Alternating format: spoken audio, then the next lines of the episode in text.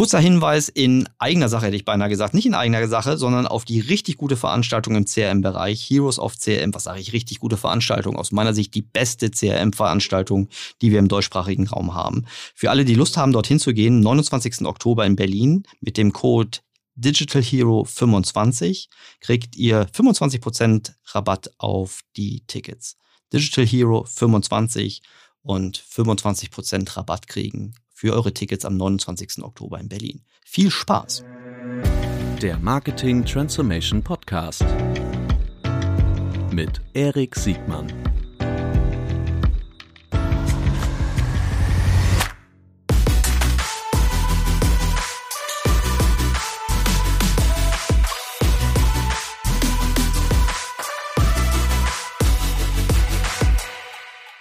Herzlich willkommen zu einer neuen Folge des Marketing Transformation Podcasts. Heute mit Per Dahlheimer von in einer Doppelrolle äh, als Geschäftsführer von Hugendubel Digital und von der Tolino Allianz. Herzlich willkommen. Ja, vielen Dank, Erik. Danke für die Einladung. Freue mich sehr.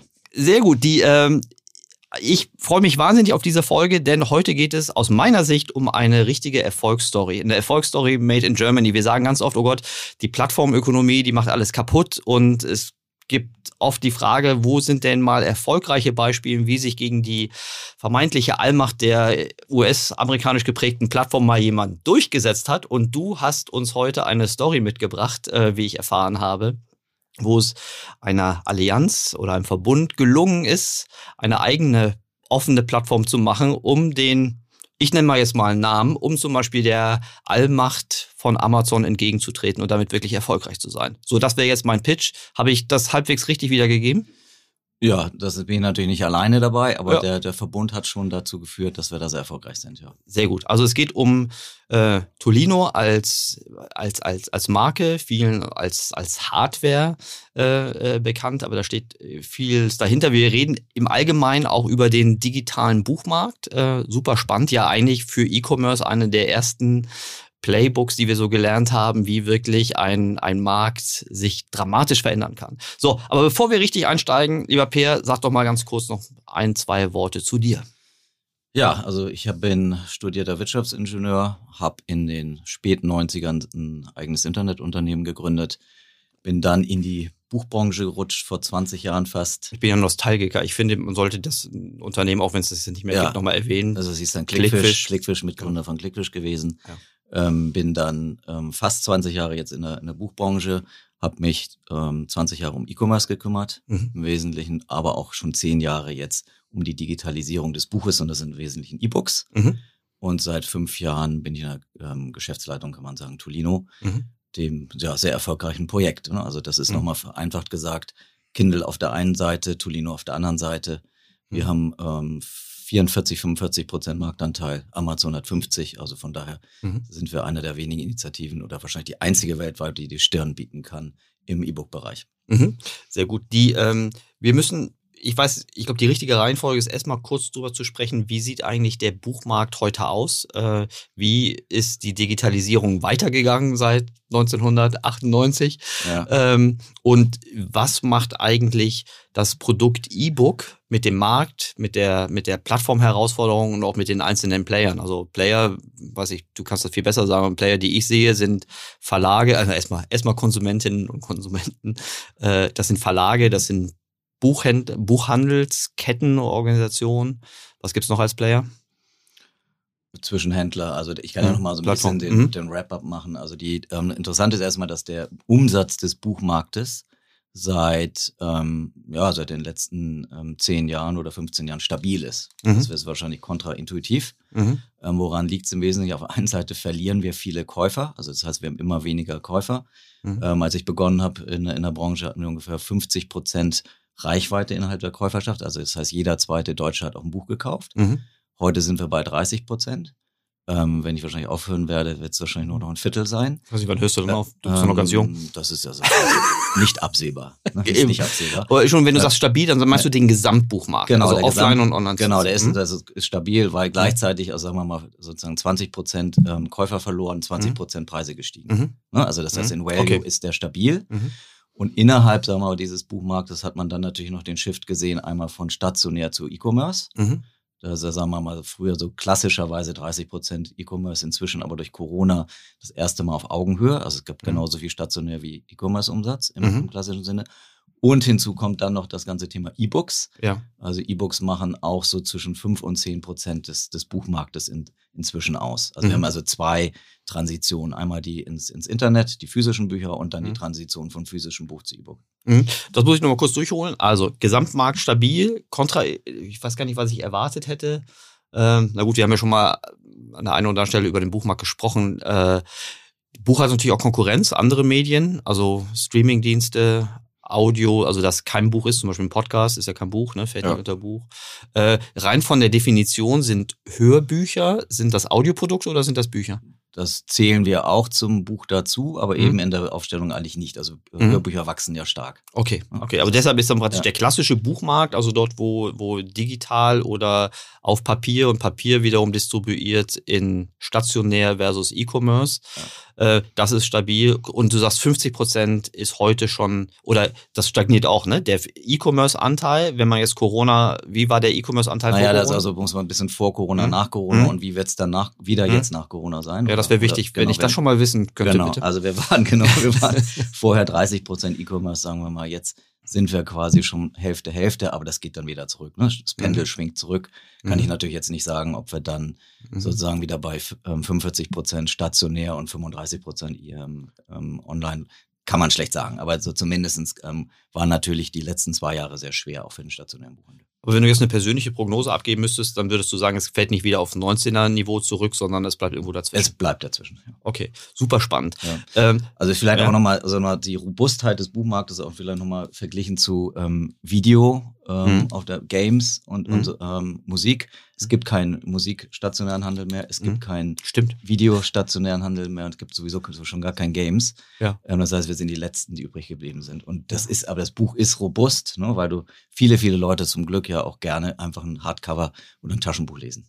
Ja, das äh, geht mir in meiner persönlichen Erfahrung, aber vor allen Dingen in meiner privaten Umgebung so, dass da, dass da auf jeden Fall. Und du ich kennst, weiß, kennst du noch welche, die lesen? Ja, ich äh, bin mit einer verheiratet, die das Hardcore-mäßig durchzieht und auch Hardcover-mäßig äh, ja. durchzieht und mich jedes Mal doof anguckt, wenn ich versuche, was auf dem iPad zu lesen. Das äh, finde sie doof. Aber ich kann das verstehen. Das ist äh, auch selbst, ich lese auch gerne Bücher als, als Paperback oder Hardcover. Das äh, verstehe ich total. So, was jetzt, was wirklich kontraindikativ nee, wie sagt man? Intuitiv. Intuitiv. Also mal die Indikation haben wir jetzt äh, alle möglich, aber was wirklich gegen die Intuition ist, für mich, ähm, dass dieser Markt ähm, äh, auf der E-Commerce-Seite so gegen so einen gewissen Plafond läuft. Also ich glaube, hättest du vor 20 Jahren mit mir das Gespräch geführt, da hätten wir 45% E-Commerce-Anteil jetzt nicht für total unrealistisch gehalten, aber es geht auch nicht weiter.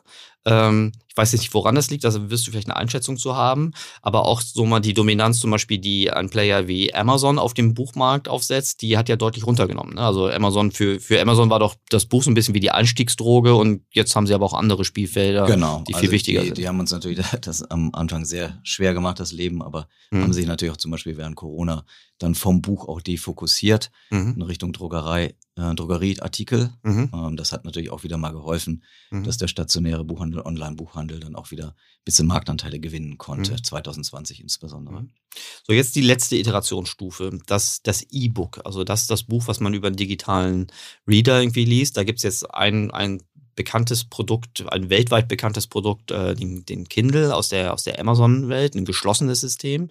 Das, oder ist das so geschlossen? Ja. Das funktioniert nur bei, bei, bei Amazon. Die haben jetzt eine, eine ganz klare, also ich meine, das wäre jetzt eine Intuition, dass die absolut dominant Weltmarkt beherrschend sind. Ähm, und dann gibt es jetzt in Deutschland eine Allianz, die Tolino-Allianz, ähm, die jetzt auch sich dem Thema E-Book schon sehr lange verschrieben hat.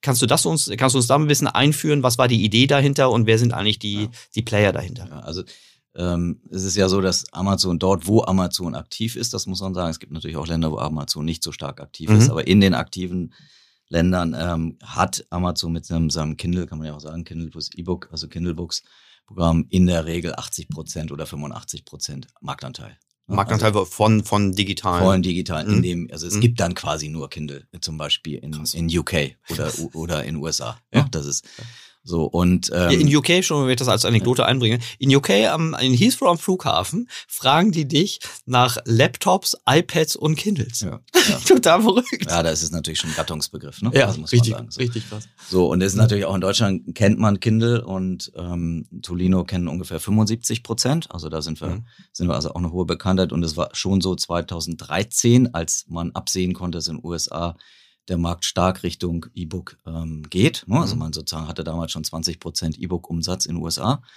Ähm, hat man sich zusammengesetzt in, in Deutschland unter den großen Buchhändlern. Das war damals ähm, Huhnubel, ähm, Thalia und, und Weltbild und Mhm. hat die Tolino-Allianz mit der Deutschen Telekom gegründet. Mhm. Also Deutsche Telekom damals noch ähm, unter dem, sagen wir mal, so Mantra, ähm, eine Milliarde mit digitalen Services, Mhm. waren also auf der Reise unterwegs, suchten Vertriebspartner, wir waren Vertriebspartner Mhm. und suchten Technologiepartner. Ihr und so haben wir es zusammen gestartet, damals 2013. 2013 und wenn ich jetzt richtig zugehört habe, wart ihr also Händler, Technologieplayer, aber ein Verlag war jetzt nicht dabei. Verlag war nicht dabei, ist auch bis heute nicht dabei. Okay, alles klar. Ja. Mhm. Verstanden. Ne, und das waren die beiden Pole, wo also, da sagen wir, der Glaube versetzt ja Berge. Ne? Mhm. Also das heißt, ähm, hätte ich jetzt damals gedacht, dass diese sozusagen Gründungsallianz das einfach so mal schaffen kann gegen Kindle, Mhm. eher nicht. Mhm. Ähm, es ist aber sehr positiv ausgegangen. Mhm. Also am Ende. Und das ist jetzt die Überleitung zur Erfolgsstory. Erzähl mal ein bisschen, wo steht ihr heute und wie konnte es so weit kommen?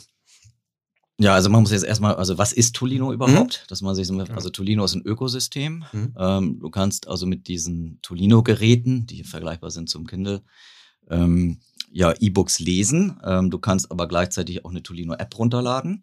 Ähm, du kannst auch im Webbrowser lesen. Das heißt, du hast erstmal Interkompatibilität zwischen diesen ähm, Clients, wie wir es nennen. Mhm. Also das heißt, du liest auf dem Tolino los, auf der Mhm. Hardware und kannst weiterlesen auf der App. Mhm. Ja, Das ist sozusagen, speicherst deine ganzen E-Books in der Cloud Mhm. und kannst aber auch noch von der Seite, deshalb sind wir ein offenes System, kannst du auch noch weitere E-Books dann rein Okay. reinladen. Und wir sind auch noch kompatibel zur Online. Also das Mhm. heißt, wenn du eine Bücherei, einen Büchereipass hast, kannst du dir sogar E-Books auf den Tolino laden. Das ist ja cool, das wusste ich unterscheidet uns auch Ja. von ähm, Kindle zum Beispiel. Ja, schon wieder was gelernt. Ja. So, die, ähm, jetzt, die, das heißt, ihr habt dafür eine, ein, ein, eine Plattform oder ein, ein, ein System äh, geschaffen, was, was, das ist was ein Ö offen ist. Ökosystem, kann man sagen. Ihr musstet vermutlich die ganze rechte Frage auch lernen. Hat euch das da geholfen, dass die Verlage das mit Kindle einmal schon mal durchspielen mussten und ihr dann, ich weiß nicht, ob ihr dann wirklich hinterhergelaufen ist oder Ja, musstet wir ihr. sind ja mehr oder weniger gleichzeitig gestartet. Okay, ne? das heißt, Also ihr müsstet ist- den gleichen Kampf. Äh, Genau, Das, das war ja war- damals rechte Management, das war ja im, im, Audiogeschäft auch ein Riesenthema. Genau, heute ist das natürlich äh, Drops gelutscht, kann man sagen. Ne?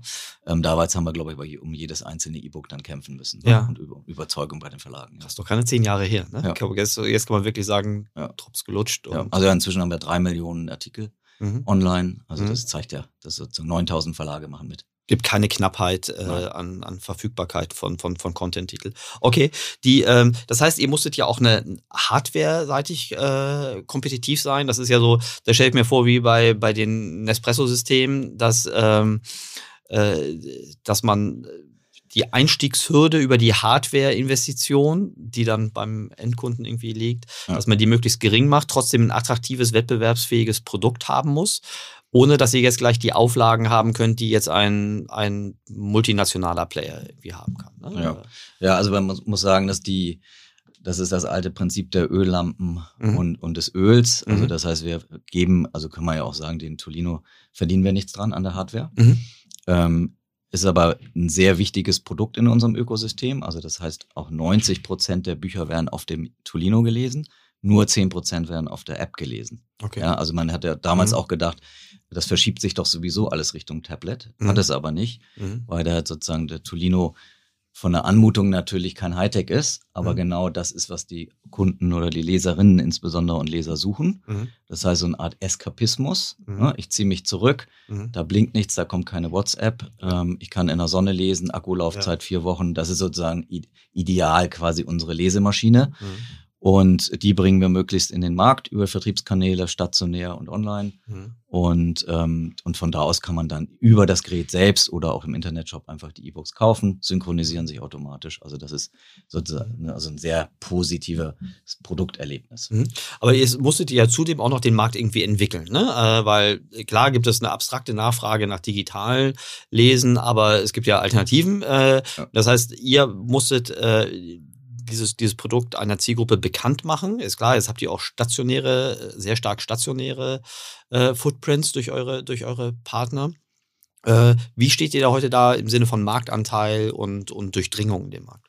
Ja, also wir haben, also E-Books haben grundsätzlich, sagen wir mal, Durchdringung und das in, in der Belletristik und das mhm. muss man wissen, also ähm, von ungefähr, sagen wir mal, 10 bis 15 Prozent mhm. ja, des, des Umsatzes, vielleicht in Ab Absatz sogar 20 Prozent. Kann mhm. man sagen, jedes fünfte Digi also jedes fünfte mhm. Belletristikbuch wird digital als E-Book inzwischen erworben, mhm. sei es bei Tolino oder sei es bei Kindle. Mhm. Also sozusagen der, der sozusagen die Durchdringung. Wir haben, ähm, wovon profitiert Tolino von der Distribution im Buchhandel? Mhm. Also es macht, ja, machen die großen Buchhändler mit wie Hugendubel und Thalia, mhm. Weltbild, aber auch eben die ganzen kleinen, mhm. den Großhändler Libri angeschlossen. Mhm. Insgesamt haben wir 2000 Buchhändler, die mitmachen und das Tolino-System damit unterstützen. Okay, und ähm, warum gibt es dann, weil sonst könnten wir jetzt erwarten, das wäre wieder intuitiv, dass es äh, Zielkonflikte gibt und deshalb der stationäre Handel, diese, dieses Omnichannel-Phänomen, äh, dass im Grunde viele, bevor ich es teile, mache ich es lieber kaputt oder pushe ich es gar nicht. Ja. Äh, wie habt ihr das gelöst, dass ihr ähm,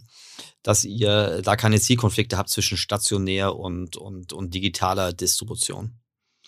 Naja, also wir, wir bieten eben beides an. Ne? Also das mhm. heißt, ähm, man sieht ja auch sehr viel ähm, Tolino Säulen und, und Verkaufsplätze mhm. in den Filialen selbst. Mhm. Und wir wollen ja auch dem, dem Leser oder der Leserin anbieten, sei es ein, physisches Buch oder digital, das ist uns am Endeffekt egal. Für uns ist eine Koexistenz. Ne? Ich, ich dachte ja so um die, um die Kundenbeziehung, wer der, wer der Herrscher der Kundenbeziehung oder Herrscherin der Kundenbeziehung ist. Ähm, ich hätte jetzt intuitiv erwartet, dass der unabhängige Buchhändler Angst hat, seinen Kunden in die Tolino-Allianz anzugeben, weil er dann vielleicht die Sorge hat, dass das nächste Buch dann halt beim, beim Filialisten irgendwie gekauft wird. Okay, nein, aber mhm. der, die, also die, die ähm, inhabergeführten Buchhändler haben auch alle einen eigenen Shop. Mhm. Okay. Und ähm, sind auch ja, von daher verlieren die keine Kunden, sondern okay. sind die Kunden des Buches. Es gibt keine also eine Schnittstelle, die so ist, dass das im Grunde keinen Incentive gibt, äh, Nein. abzuwandern, Nein. sondern die bleibst, du bleibst dann im jeweiligen Händler individuellen System. Also jeder ist im Vertrieb, ist jeder aus mhm. unabhängig, das ist auch schon wettbewerbsrechtlich so. Mhm. Also das, also da im Vertrieb kämpfen wir gegeneinander. Mhm. Ähm, und mhm. in der, im Ökosystem arbeiten wir zusammen. Gut, aber spricht ja für euer Ökosystem, dass es so gut ist, äh, dass es nicht nur von der von der Kundenseite akzeptiert wird, sondern auch, dass die, dass die diejenigen, die Kundenbeziehungen mit reinbringen, ähm, auch kein Problem haben, diese Kundenbeziehung auf einer Plattform zu haben, die sie ja. nur teilweise kontrollieren. Ja, das ist die, das ist die Stärke. Also vielleicht nochmal mhm. sozusagen ähm, zur, zur Einordnung. Mhm. Ähm, der Buchhandel hat genauso viel, sag mal, Kundenfrequenz wie Amazon. Mhm. Jetzt kann man sagen, Echt? in Summe jetzt, ja, jetzt kann man sagen, oder Amazon hat genauso viel ja. Kundenfrequenz wie der Buchhandel. Ja, aber auch da wird man ähm, sagen, der Drops. So, so, das hieß aber damals eben, mhm. wenn wir diese Kundenfrequenz ideal ausnutzen, haben mhm. wir eine Chance 50 Prozent vom, also Produkt muss genauso gut sein, ja. ist es. Mhm. Ähm, und ähm, B, wenn wir, wenn wir die Frequenz ideal ausnutzen, mhm. haben wir natürlich Chance, diese Reader auch an den Mann zu bringen oder an die Frau. Mhm. Und ähm, wir haben 60 Prozent Überschneidung der Kunden zwischen Amazon und den Buchhändlern. Ach echt? Mhm. Jeder hat aber noch 20 Prozent auf seiner Seite. Also wir mhm. kommen an den Boris nicht ran, mhm. ja, und Amazon kommt nicht an Erika ran. Mhm. Ja, und in der Mitte kloppen wir uns um, um Sabine. Mhm. So, so kann man sich das vorstellen. Und das hat eigentlich sehr gut geklappt, dass wir voll ähm, durchgeladen haben dann im, im stationären ähm, Buchhandel, das breit aufgestellt haben, ohne eben Angst der Disruption, ne, mhm. ne, sozusagen. Und ja, deshalb stehen wir heute da als, als ähm, Partner ähm, und funktioniert sehr gut. Wir haben auch letztes, ähm, letzten Jahr sogar 4% Marktanteil 2020 gewonnen. Du hast die Gesamtmarktanteilsfrage noch nicht so richtig beantwortet. Wie hoch ist denn euer Marktanteil? Also wir sind jetzt bei 44 Prozent. Unglaublich. Ja. Und das ist, das ist die eigentlich, also ehrlich gesagt, ich kannte die Antwort schon, aber die, äh, das finde ich wirklich spektakulär und damit hätte ich niemals gerechnet, dass es möglich ist, in diesem hochinnovativen, äh, sehr komplexen Markt ähm, als deutschsprachige Lösung, ihr seid ja nur deutschsprachig, ne? Ihr habt ja nichts, nichts. Ja, wir sind im Dach. Ja, genau. Also, ja, aber genau, so, Dach, ja. äh, äh, da äh, etwas aufzubauen, was so, ein, so einen relevanten Marktanteil als Plattform äh, darstellt, dass es dem, dem omnipräsenten äh, Amazon-Konzern irgendwie nicht nur die Stirn bieten kann, sondern wirklich einen substanziellen. Äh, Teil wirklich äh, vom, vom Tisch. Ne? Ja, man kann, kann sagen, dass es sogar ein Vier- oder ein Dreiklang ist. Also wir sind mhm. ja jetzt sehr stark auf die Distribution mhm. ausgegangen. Also das heißt, wie, wie kriegen wir die Tolinos verkauft? Das mhm. ist das eine. Wir sind aber auf der anderen Seite Tech-Business. Mhm. Also, also würde also sitzen, ich sage mal, also Ingenieure und Physiker ähm, bei Tolino, die könnten auch bei Tesla sitzen. Mhm. Ähm, also wir haben Leute, weil es ja so, so, so eine Kooperation ist in Toronto, in Dublin, in Frankfurt, in Mhm. München, in Mhm. China, in Taiwan und so weiter. Mhm. Also das heißt, wir sind also Multistandort und, ähm, und ha- haben da einfach sehr viel Know-how Mhm. äh, inzwischen. Ähm, kaufen auch die Bauteile genau da, wo Amazon kauft. Ja, Mhm. das ist kein Unterschied. Mhm. Produktion ist genauso in, in ähm, China, Schrägstrich Taiwan. Auch das ist identisch. Und ähm, dann haben wir, ähm, was das Thema Content angeht, alles an einen Partner Libri ähm, abgegeben. Mhm. Und Libri kümmert sich eben komplett um die Akquisition, Akquisition der internationalen und deutschen Titel. Mhm. Und das hatte ich ähm, schon erwähnt, es sind 9000 Verlage dabei, drei Millionen Artikel. Mhm. Also wir haben heute alles als E-Book verfügbar, was es auch als physisches Buch gibt. Spektakulär. In der, in der Bearbeitung eures Marktes, also du hast recht, wir haben über Distribution gesprochen. Äh, es gibt ja jetzt auch die, die Kundenerfahrung, die man mit euren Produkten hat. Jetzt haben diese E-Reader ja den systemischen Vorteil, dass man, dass man so ein bisschen das Nutzungsverhalten, die Nutzungsintensität, äh, vielleicht auch Abbruchpunkte sehr gut messen kann. Ich will so ein bisschen auf diese Schnittstelle zwischen Produkt, äh, Marketing, insbesondere vermutlich CRM hinaus. Gibt es da irgendwelche Learnings? Gibt es da irgendetwas, was ihr, äh, wo ihr einen strukturellen Vorteil gegenüber anderen Produktsystemen habt oder vielleicht auch gegenüber Wettbewerbern? Also wir haben natürlich die Möglichkeit, auch Dinge zu messen. Mhm. ne? Also äh, Lesefortschritt zum Beispiel. Ähm, und daraus auch Schlüsse zu ziehen, sofern uns eben die Zustimmung vorliegt, ne, der Klar. Kunden, das ist klar. Also das Mhm. müssen wir schon datenschutzkonform machen.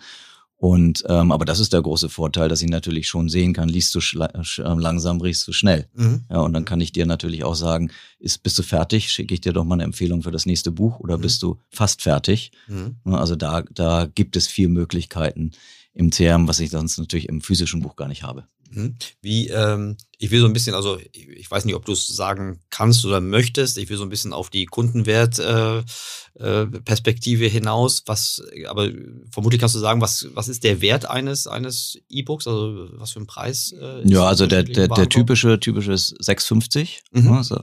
Aber die Hälfte der Artikel geht unter 5 Euro, wird unter 5 Euro verkauft inzwischen. Okay. Ne, Also so ein bisschen so eine Spreizung des Marktes runter, unter 5 Euro. Mhm. Viel Self-Publishing. Ja, Mhm. also jeder, Mhm. jeder kann Autor werden heute. Mhm.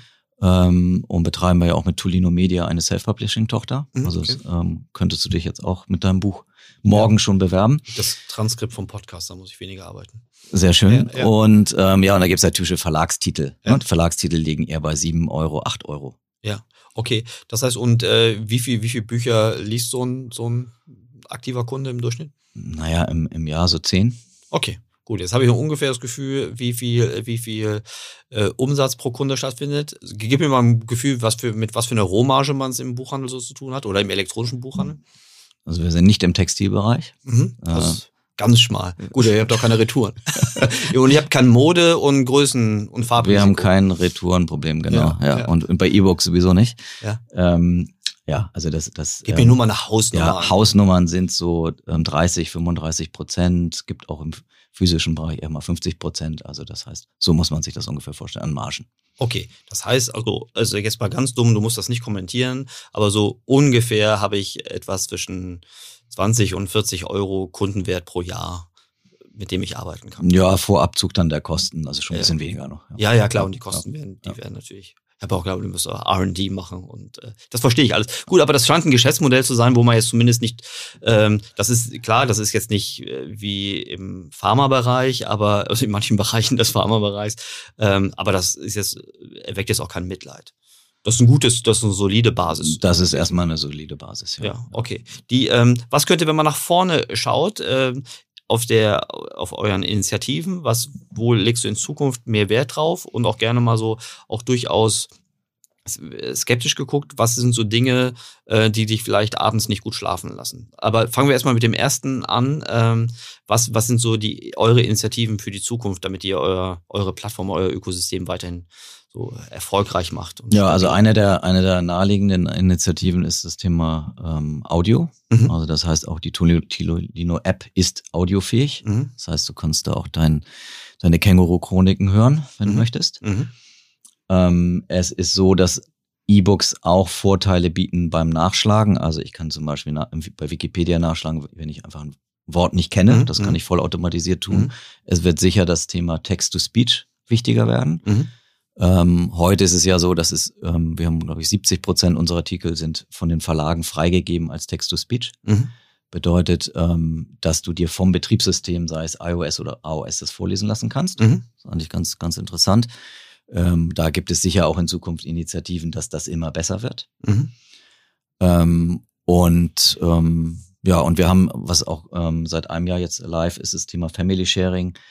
Wir ähm, unterstützen bis zu fünf Personen in einer Familie, die dann die Bücher untereinander leihen und teilen können. Also das war ein großer Kundenwunsch, Mhm. dass er immer sagte, ich fahre in Urlaub und ich muss dann den Tolino von A nach B geben oder meinen Mhm. Kindern geben oder meiner Frau geben. Ähm, Mhm. Und das haben wir inzwischen gelöst, dass du das dann teilen kannst innerhalb deiner, deiner Familie. Mhm. Einfach pushen. Mhm. Habt ihr auch ein Abo? Also gibt es auch sowas wie, wie, wie eine, wie eine Lese-Flatrate oder was? Abo ist auch ein, inzwischen ein großes Thema. Ähm, Tolino Select das Mhm. ist das Abo der Allianz, sage ich Mhm. mal. Und Mhm. daneben gibt es natürlich noch weitere Abos. Ja, das heißt, da kann ich äh, einmal was zahlen und dann Ja. habe ich die Möglichkeit. 9,95 Euro pro Jahr. Äh, Ja. pro Monat, Entschuldigung. Eine, ja. Pro Jahr wäre wirklich sehr gut. Das ist, ja. Ja, okay. Gut, aber das sind ja auch so, so typische Entwicklungen, um dann wirklich stabile Kundenkohorten aufzubauen, die dann äh, noch ein tieferes, also im Marketing-Space noch ein tieferes Also Login Tolino, haben. Tolino Single Downloads bindet schon besser als ein physisches Buch, Mhm. ganz klar. Abo Mhm. bindet natürlich noch mal besser. Das sind die besten Kohorten, Ja, oder? das sind die Weil- besten, so, ja. Aber vermutlich auch die kleinsten. Aber das ist ja oft so. Erstmal, klar, die Erstmal ja. Muss, Ja. ne? ja. Ja, aber das ist vermutlich auch eher eine Zukunft. Ne? Ich meine, die, die, nächsten Konsumentengenerationen werden ja praktisch schon fast erzogen, dass man Mediennutzung eher im Abo. Kennen wir aus Video, kennen wir aus Audio. Ja, gro- großartig. Die, ähm, jetzt mal so nach, nach vorne geguckt, also ich sag mal, äh, und du kannst ja sagen, total schwachsinnige Idee, aber ich, ich finde erstmal, ich bin großer Fan. Ich finde das toll, dass es solche, solche, solche Initiativen gibt, weil ähm, es würde mich nochmal, das wäre für eine Folge für den nächsten Podcast, bei diesen Transformationsthemen ist ganz oft eine Frage, wie beginnt eigentlich, warum beginnt eigentlich Transformation? Jetzt hast du es vorhin schon so ein bisschen schon fast beantwortet, 2013, als da die Wolken am Himmel kamen, so, da äh, vermutlich wolltet ihr einfach nicht zusehen, wie euch dieser Markt vollkommen weggenommen wird. Und das war bei anderen Unternehmen, sage ich, das ist eine Nahtoderfahrung, die dazu führt, dass äh, Transformation stattfindet. Bei euch ist es noch deutlich früher gewesen, aber äh, su super schlau. So, jetzt nach vorne geguckt, was könnte schief gehen? Wenn ich mich jetzt zur Seite stelle, sehe ich ganz oft, dass Amazon, aber auch andere Plattformen, wie zum Beispiel Booking oder you name it, ähm, insbesondere dann schnell in Märkten sich durchdringen, wenn Produkte vergleichbar sind. Das wäre jetzt im Buchhandel auch so. Aber wenn zum Beispiel Bewertung und Preistransparenz ähm, oder Preisunterschiede ein großes Potenzial darstellen. Jetzt gibt es ja, offenes Geheimnis oder gar kein Geheimnis, gibt es im Buchmarkt ja so etwas wie die Buchpreisbindung. Wäre das eine Gefahr für solche offenen Ökosysteme ähm, oder eher etwas, was, was du positiv sehen würdest, wenn die Buchpreisbindung wegfiele? Also die Buchpreisbindung ähm, führt ja zu Preisparität. Mhm. Ne? Das ist ähm, das ist ja im Augenblick so und Das mag ja die Plattform erstmal nicht, ne? Also die klassische Plattform aller Booking und Check24 und, und Amazon, die hat, oder Idealo, die hat nichts von Preisparität. Das nee, ist das erstmal ist doof. Das ist erstmal doof, genau. Mhm. Ähm, ich sage mal, die die die Risiken sind größer als die Chancen. Mhm. Ne? Also ich glaube nicht, dass man nun partout ähm, sehr große Angst haben muss davor, aber wir, wir sehen in anderen Ländern, ähm, dass eigentlich Folgendes passiert. Die Bestseller ähm, gingen im Preis runter Mhm. Ähm, und, die, und die Backlist geht im Preis hoch. Die Backlist ist der Longtail. Ist der Longtail, genau. Super. Ja. Ein, ein Fachbegriff durch den anderen Ja, ausgesetzt. Sehr schön, ja. Also die nicht so stark verkäuflichen Bücher. von denen es, äh, genau, von denen es Also- viele Artikel gibt, die jeder einzeln wenig verkauft wird, aber die in Summe trotzdem eine ganze Menge ausmachen. Genau. Okay, das verstehe ich. Also der Head, also die, die Top-Bestseller und Backlist. Ja, es würde, aber Ja. es würde den E-Book-Markt sicher nochmal anschieben, weil der Preisunterschied dann auch da teilweise wahrscheinlich zu den physischen Büchern Ja. ähm, größer sein würde. Also Ja. heute, heute hat man so 40 Prozent. Ja. Also das heißt, das kommt schon zu einer Verschiebung, Mhm. ähm, aber ja, ist natürlich schwierig zu sagen, wie es dann in Deutschland äh, wirklich ausgeht. Ja, auf der anderen Seite, ginge. auch in anderen, in den verwandten Branchen, wie zum Beispiel im Audiobereich, gab es einen riesen Aufschrei, gibt es ja immer noch, dass im Grunde äh, Künstler, bei euch werden es die Autoren, äh, von den Verlagen, bei den Audioverlagen hat schon gar keiner mehr Mitleid, ähm, dass, dass die im Grunde keine Existenzgrundlage mehr haben, weil die Marktmacht der, der Streaming-Dienste oder des Streaming-Dienst so groß sind, dass es im Grunde keine Monetarisierungsmöglichkeit gibt. Ja. Das wäre ja vermutlich beim Buchmarkt. Ja, die Frage ist, ähm, die du ja selbst gestellt hast, eben Thema ähm, Plattformmonopolisierung mhm. beziehungsweise auch Missbrauch, mhm. Das ist natürlich für alle Branchen oder alle Teilnehmer eine Gefahr. Ähm, auf der anderen Seite gibt es natürlich auch EU-Initiativen, die sich damit beschäftigen. Und so hätte ich zumindest nach vorne hin auch Hoffnung, dass es da nicht zu einer Monopolisierung kommt. Mhm. Also klar, weil so eine Plattform kann sowas auch ganz schnell mal quersubventionieren. Also Stichwort Amazon Prime, die Prime Video ähm, die ja so große Budgets in die Produktion von Hollywood-tauglichen oder Oscar-fähigen äh, Produktionen reinbringen, dass sie mal eben äh, den kompletten Markt auf den Kopf stellen können durch ihre Quersubventionierung, im Grunde durch den Lifetime-Value von Amazon Prime-Kunden. Ne? Ja, das, das genau, das kennst du ja auch selbst aus dem Thema ähm, Blumen im Baumarkt ja. Ne, zu, zum Anlocken und verschenken. Das, ja, ja, genau. Frequenzbringer, Prinzip. genau. Kurzfristiger Frequenzbringer. Äh, damit kann man aber auch Märkte natürlich äh, kaputt machen. Deshalb äh, obwohl ich sonst eher, eher ein, ein Marktliberaler bin, äh, ich verstehe den Sinn und Zweck der, der Buchpreisbindung. Ähm, vielleicht gerade äh, vor dem Hintergrund der Plattformökonomie äh, war es selten so wichtig, da zumindest faire Wettbewerbssituationen zu haben. Gut, die äh, nach vorne geschaut auf die auf die Marketingseite für äh, die Tolino Allianz. Was habt ihr da äh, in diesem und im nächsten Jahr so äh, euch, euch vorgenommen? Was sind so Schwerpunktinitiativen? Ja, also wir haben ähm, auf der einen Seite natürlich immer ein sehr gutes ähm, Reader-Portfolio. Mhm. Also so drei der Reader sind von der Stiftung Warentest sehr gut bewertet. Das ist die Hardware. Das, das ist die Hardware, kann ich also jedem empfehlen, mal in den stationären Buchhandel zu gehen oder in den Online-Shops der Buchhändler da mal nachzuschauen. Mhm. Schönes Weihnachtsgeschäft. Äh, äh, äh, ähm, vermutlich auch ein schönes Weihnachtsgeschäft. Schönes Weihnachtsgeschäft und, Weihnachtsgeschenk. und schönes Weihnachtsgeschenk. Ja. Genau. Seid ihr auch lieferfähig oder habt ihr auch Lieferengpässe wie so viele, die mit Chips zu tun haben? Ähm, wir kloppen uns tatsächlich im Augenblick mit den Autojungs ja. um die Chips. Ja. ja. Gut. Aber ähm, sieht ganz gut aus. Ja, sehr gut. In was für Preis, das habe ich gar nicht gefragt, in was für, was, was sind so Preiseinstiegssegmente für, für, für die Reader? Also fangen die auch so bei, bei 59 Euro an und hören bei 300 auf? Oder? Ja, das ist also ungefähr 70 bis 200 ist die Range. Okay. Ne? okay. Also so ein Einsteiger-Page für 70, ja. 80 Euro. Ja. Und den EPOS-Testsieger Stiftung Warentest so 179, so ungefähr. Richtig gut. Ja. Ich stelle fest, dass viele der, der E-Book-Nutzer ähm, mehrere Reader haben. Also einen einfachen fürs, äh, für einen Strandurlaub und einen guten für, für Daily Use im Wohnzimmer. Ist das ein Phänomen? Oder ist das nur meine, meine Bubble? Mm, das ist, glaube ich, deine Bubble. Okay. Also das, was, was wir sehen, ist eher, dass wir, ähm, dass sie die App und die, den Reader parallel nutzen. Okay. Also das ist, das ist eher. Ist auch viel Ressourcen schon. Ähm, ja. Sagen wir Common Sense da draußen. Ja, sehr, sehr gut. Aber ja, Initiativen, Marketing. Ja, Marketing, genau. Also, also das Reader? heißt, neben dem Vertrieb und den mhm. tollen Produkten gibt es natürlich auch das Thema Promotion. Mhm. Ähm, wir werden Festival Veranstalter, mhm. ähm, die Tolino Story Days am 12. und 13. November. Cornelia Funke ist dabei, Sebastian Fitzek ist dabei. Du bist hoffentlich auch dabei. Ja, also. Ähm, interessante Interviews, ähm, eine ganz tolle Live-Session den ganzen Samstag und ja, freuen wir uns drauf. Also, dass wir unter dem Dach Tolino ja. sowas veranstalten können und auch, muss man sagen, alle bekannten Autoren haben auch wirklich sehr herzlich zugesagt und das zeigt auch nochmal, wie stark unser Produkt ist. Das kann ich mir auch richtig gut vorstellen. Das sind ja oft intrinsisch motivierte, richtig schlaue Köpfe, solche Autoren. Ne? Ähm, dass die auch verstehen, dass das Sinn macht, ähm, Unabhängigkeit und offene Systeme äh, zu pushen. Ja, die sind natürlich auch aus Eigennutz dabei. Ne? Fitzek verkaufen, kommt, verkaufen ich, sie auch, kommt auch mit einem neuen Buch, aber ja, ne, das ist sozusagen gemeinsam gewinnen wir dort. Ja, finde ich richtig gut. Also Tolino Days, was gesagt, 12. und 13. November. Genau. Ja, und wo kann man sich da anmelden oder wo findet das statt? Einfach unter www.tolinodays.de. Tolinodays.de. Ja. Sehr gut. Tolinostorydays.de, Entschuldigung. Ja, ja, richtig gut. Okay, cool. Die, ähm, Per, wir sind schon mit Blick auf die Zeit, wir sind schon äh, fast am Ende. Ich möchte dich aber auf keinen Fall hier entlassen, ohne dir meine Abschlussfrage zu stellen. Äh, was war in den letzten zwölf oder 18 Monaten deine beste und was war deine schlechteste Entscheidung? Ja, die beste, die ist nur 200 Meter weg vom Studio. Mhm. Ne, wir sitzen ja hier in Hamburg in der Nähe der Messe und in den Messehallen war ja das Deutschlands größtes Impfzentrum aufgebaut und das war bis ich sicher meine beste Entscheidung, mich impfen zu lassen ja. dieses Jahr. Du bist auch ein schlauer Kerl. Deshalb äh, hast das du da weiß ich nicht, aber ich gar nicht, bin ich ganz sicher. Das ist nur Deshalb meine schlauste Entscheidung. Das, das, hast du gar nicht äh, gezögert. Ja, ich ähm, äh, äh Glückwunsch finde ich sehr gut. Die, äh, was war deine schlechteste Entscheidung? Ja, die schlechteste Entscheidung war, den, den Bitcoin im März zu kaufen. Ähm, also dann, wenn die Touristen einsteigen. ähm, das war die schlechteste Entscheidung. Ja. Aber ähm, ich hätte mal etwas früher einsteigen sollen. Hast du Angst? Also denkst du über Opportunitätskosten, also über äh, entgangene Opportunitäten mehr nach als über mögliche Verluste? Oder tatsächliche Verluste? Mm, naja, also in, inzwischen, wenn man sich das mal anguckt, im März kauft, ist man ja wieder durchaus im, im Positiven. Mhm.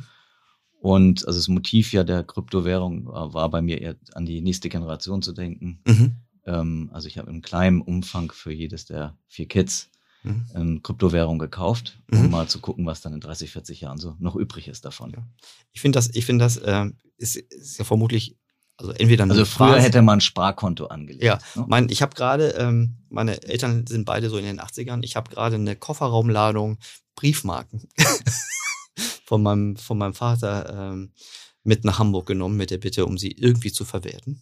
Äh, die Aktie des kleinen Mannes. Ne? Ja, sehr schön. Du, die blaue Mauritius kannst du mir geben, den Rest kannst du behalten. Ja, die, ich kann dir sagen, die ist nicht dabei und ich glaube, das ist auch alles nichts wert. Ich glaube, noch schlechteres Investment als Briefmarken waren Telefonkarten. Kannst du dich da noch erinnern? Es gab mal eine kurze Zeit, da wurden auch Telefonkarten gesammelt. Ah, okay. Nee, das ähm, erinnere ich mich nicht mehr. Ja. Und äh, ja, das ist jetzt. Ähm, Geschichte. Ich drücke dir die Daumen, dass das auch mit, den, mit den Kryptowährungen deutlich äh, besser funktioniert. Ich habe jetzt auch nicht für die Kinder, sondern mehr aus eigenem FOMO, aus, aus Fear of Missing Out, äh, bisschen Ethereum gekauft. Ich habe festgestellt, für mich ist das gar nichts, äh, gar nichts Gutes, weil ich jetzt dauernd auf den, auf den Kurs gucke. Ich bin gar nicht so ein Daytrader. Naja, und das ist ja auch für unsere Generation 50 plus, wir verstehen es ja auch nicht mehr.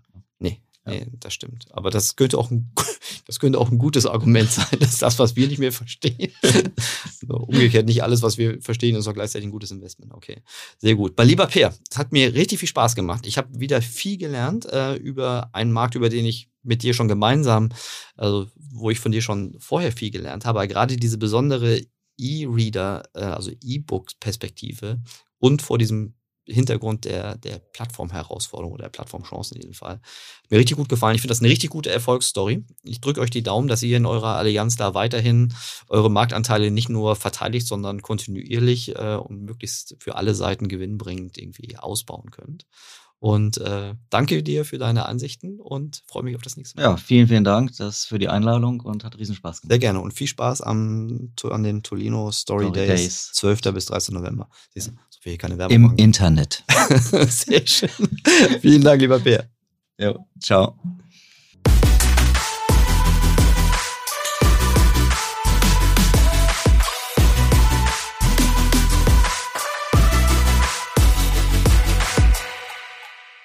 Dieser Podcast wird produziert von Podstars bei OMR.